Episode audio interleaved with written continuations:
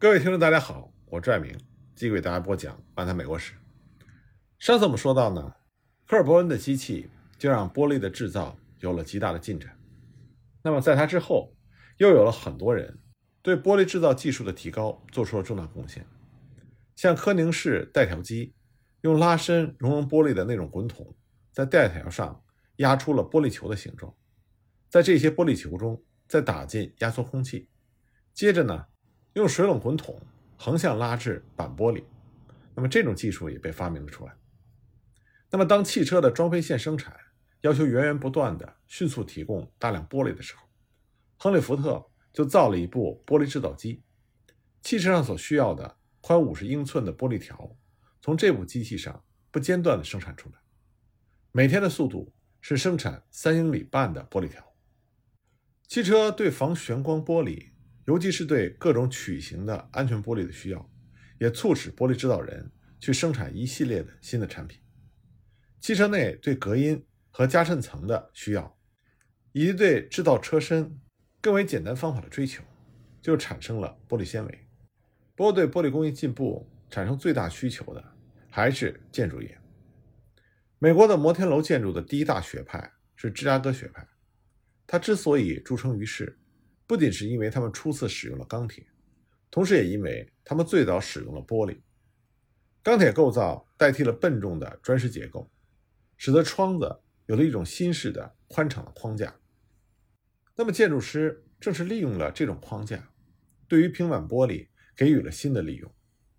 像丹尼尔·伯纳姆他所设计的雷莱恩斯大厦，在一八九四年建成，这被人称之为一座十五层高的玻璃大楼。路易斯·沙利文的杰作卡森皮里和斯科特大厦建成于1904年，则是以其芝加哥式的窗子而著称。这座大厦呢，从其广阔和有圆柱的外部来看，是一座标准的威尼斯式的宫殿建筑。那么所不同的主要是墙壁，因为它的墙壁现在都是用透明的平面玻璃。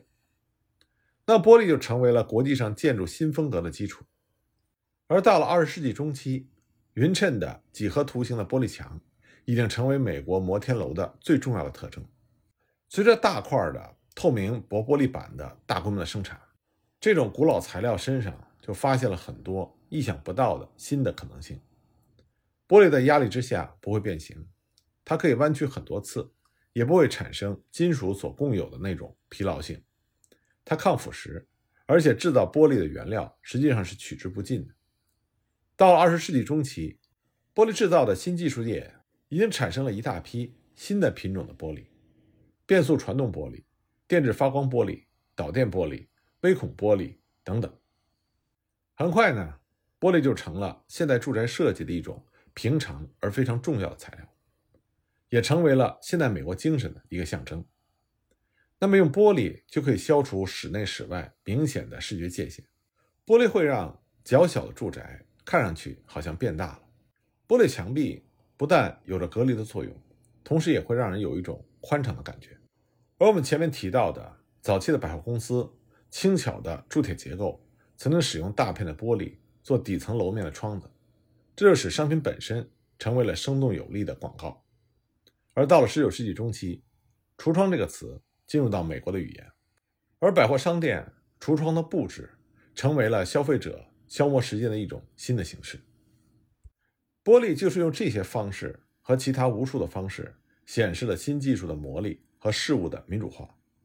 旧世界的这种易碎的宝贵材料，现在成为了消除不同地点之间、室内和室外之间的差别，从而也是模糊了人们之间差别的一种有力的媒介。很快呢，摩天楼就成为了美国城市的象征。高耸入云的摩天楼。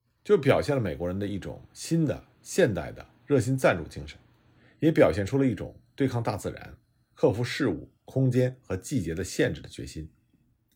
最宏伟的高楼大厦在最大的、人口最拥挤的城市中建造了起来。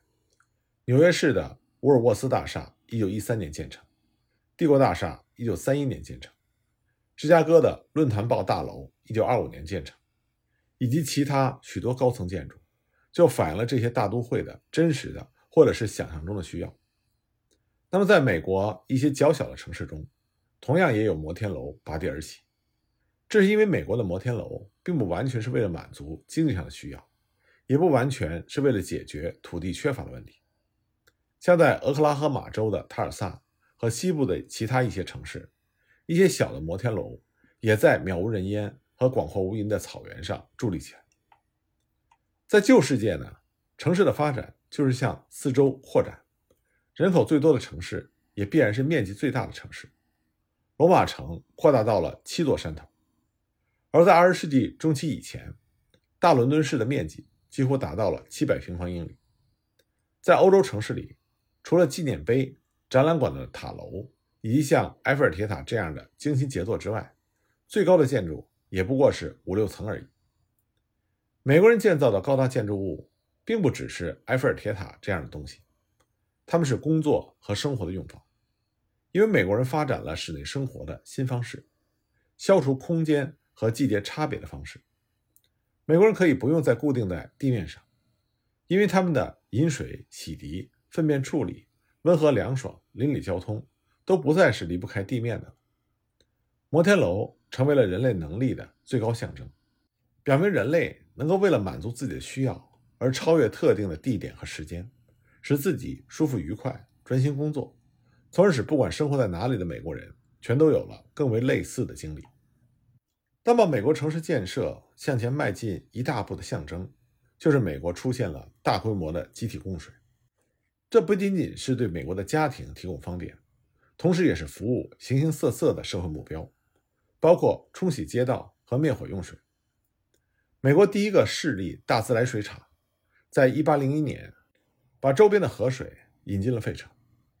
在这之前不久，费城这座城市黄热病流行，人口大量的死亡。迫使成千上万的人逃往思乡。这个自来水厂就是针对这个情况而建立起来的。人们当时认为，天天冲洗街道，尤其是在热天，可以预防疾病。这个水厂的设计人员是当时著名的本杰明·拉特罗布，他被杰斐逊任命为美国公共建筑的第一个测量员。后来呢，还参与建造了美国国会大厦的第一部分。当时，拉特罗布遇到了各种各样的成见和疑虑。拉特罗布的水厂设计要求在城市中心各抽水站使用蒸汽机。那费城人呢，就听说过这些新奇的发动机在西部河流航行的船只上发生爆炸的事情，所以他们就担心这些抽水站会带来危险，会让废水和蒸汽涌进他们居住的地区。不过，拉特罗布最终取得了胜利，他宣布。蒸汽机目前像钟表一样听话，而且是无害的，所以他的计划得到了执行，耗资约二十五万美金。在那以后，整整过了一年，费城从总共一百五十个用水户那里仅仅收回了五百三十七美元，而费城的人口已经达到了七万人，是当时美国最大的城市。又过了十年，费城的人口达到了九万人，那么用水户也已经上升到了两千一百二十七个。自来水是家庭所必需的这种看法，至少还要过半个世纪以后才会形成。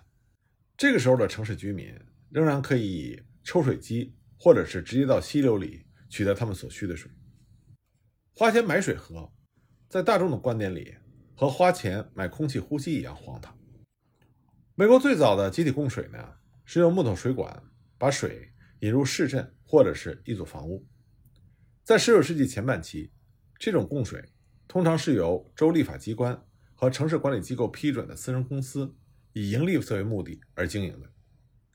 1801年呢，费城市储水厂开张营业，在其后的三十年里，新奥尔良、匹兹堡、里士满和圣路易斯也采用了这种计划。在纽约，由艾伦·博尔控制的私营曼哈顿公司未能实现这种计划，经过半个世纪的争吵，也没有能够说服这个城市。提供公共用水。一八三二年和一八三四年的流行性霍乱，再加上一八三四年给纽约市造成损失估计达到一百五十万美金的火灾，就让这个大城市行动了起来。而一八三五年十二月十七日，纽约市有史以来最大的火灾，更使人们对水的需要变成了十分突出。克伦顿大导水管就是在这样的情况下建立起来。它从纽约市南面三十英里处的一个水库。把水引来。这个水库呢，是在克伦特河的上游筑坝完成的。一八四二年十月十四日，这个大导水管开始源源不断的把大量的水引进纽约市。不过这个时候，对引进水的处理还非常的落后。纽约人对水里到处都是蝌蚪和微生物非常的不满，他们提心吊胆，生怕肚子吃出什么问题来。那么，主张改善城市供水的最有力的证据是来自于伦敦。当时，英国医生约翰斯诺就指出，1849年伦敦流行霍乱的受害者全部都饮用过布罗德街某个抽水机抽出来的水。他证明，水质变坏的水不仅是色泽浑浊、气味难闻，而且还含有大量的排泄物。那么，尽管已经有证据证明某些疾病可能起因于水中的某些杂质，但是。这个时候，美国城市的水净化系统还是出现的非常缓慢。在这方面做出卓越贡献的是美国人詹姆斯·科克伍德。他曾经奉圣路易斯城的派遣到欧洲去学习河水净化处理。圣路易斯城的官员们在读了他的报告之后，决定不去过滤浑浊的密西西比河水。但是另外一个城市呢，却委托科克伍德建立一个水厂。来过滤赫德森河水，这就是美国第一个大规模的河水过滤厂，也成为了全世界的样板。就这样呢，在一个又一个的美国城市里，水开始似乎无休无止地流动着。到了19世纪中期，自来水在美国大城市的中上阶级的家庭里已经是司空见惯了。1860年，在美国全国16个最大城市里，每一个城市都有一个供水系统，除了新奥尔良。布法罗、旧金山和普罗维登斯这四个城市之外，其他所有大城市的供水系统都是市属的。同时呢，很多较小的城市一般也都有了供水系统。尽管家庭自来水这个时候仍然是中上阶级的一种奢侈品，但那些用得起自来水的美国人已经把这种水当作是用不完的了。像早期的波士顿人曾经认为，他们这座城市每天将用水。七百五十万加仑的设想是荒谬的。然而不到五年呢，这个城市每天平均用水就超过了八百五十万加仑。用水量增加的原因不是连接供水系统的人家太多，而是像波士顿自来水委员会估计的那样，三分之二的水都被浪费掉。在马房里，在简易厕所和小便池里，自来水流个不停，也没有人管。天气寒冷的时候，家庭主妇生怕水管冻结。所以就拧开水龙头，通宵不关。一八五四年一月，持续寒冷期间，日用水量上升到了一千四百万加仑，水库几乎完全干了。而这个城市地势较高处的住宅却没有水用。检查员在夜间被派到全市各地进行检查，如果听到有自来水的声音，就可以向违章者提出警告，可能要停止向他们供水。一八六零年的时候。波士顿供水委员会就抱怨说，波士顿每个居民每天平均用水九十七加仑，这在文明世界是绝无仅有的，并且表示担心，这个城市用不了多久就没有办法满足居民对水的需要。这些城市的供水系统不光是满足人类一个古老需要的新的手段，它本身也引起了无穷无尽新的需要，甚至在所有美国人习惯于自来水这种奢侈品之前。城市的供水系统就已经无法满足人们的新需要。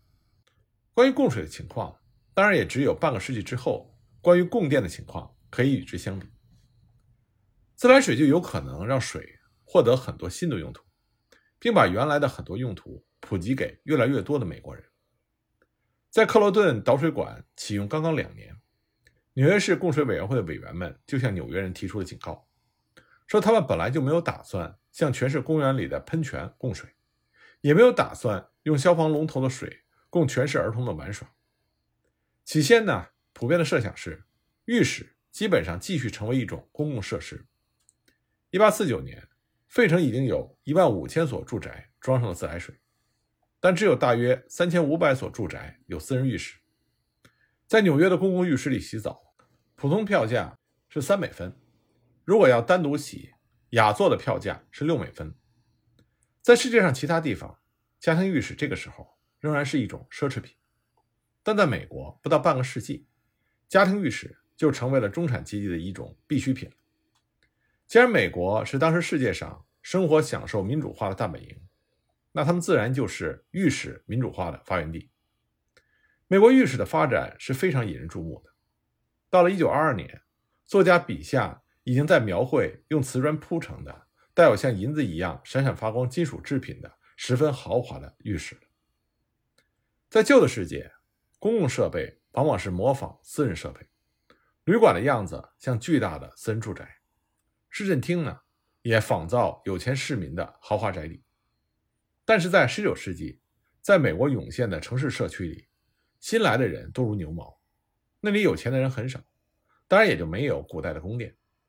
在那里呢，公共建筑和公共设施的式样自成一体，逐步影响到每一个人的生活方式。新型百货公司炫耀商品的大展览橱窗，就被公寓房屋和私人住宅所采用，变成了美景玻璃窗。那么自来水和浴室的情况也是如出一辙。在第一批把自来水引进室内最有影响的美国建筑物中，有美国的豪华旅馆和公共游乐大厦，甚至在波士顿安装城市供水系统之前，1829年竣工的特里蒙特大厦就已经有了自己的供水系统，向浴缸和底层的八个厕所供水。自来水在美国出现不仅是象征性的，而且是有着实在意义的。自来水从底层向楼上逐步升高，起先楼上呢。设有供每层居民洗澡的公共浴室，后来呢，每一个房间都开始有自己的自来水。一般来说呢，首先接头自来水的是厨房里的洗涤槽，接着是洗脸盆，最后是浴缸。那么在引入自来水这方面，美国的旅馆业起到了带头作用。关于这方面的情况呢，我们下一集再继续给大家讲。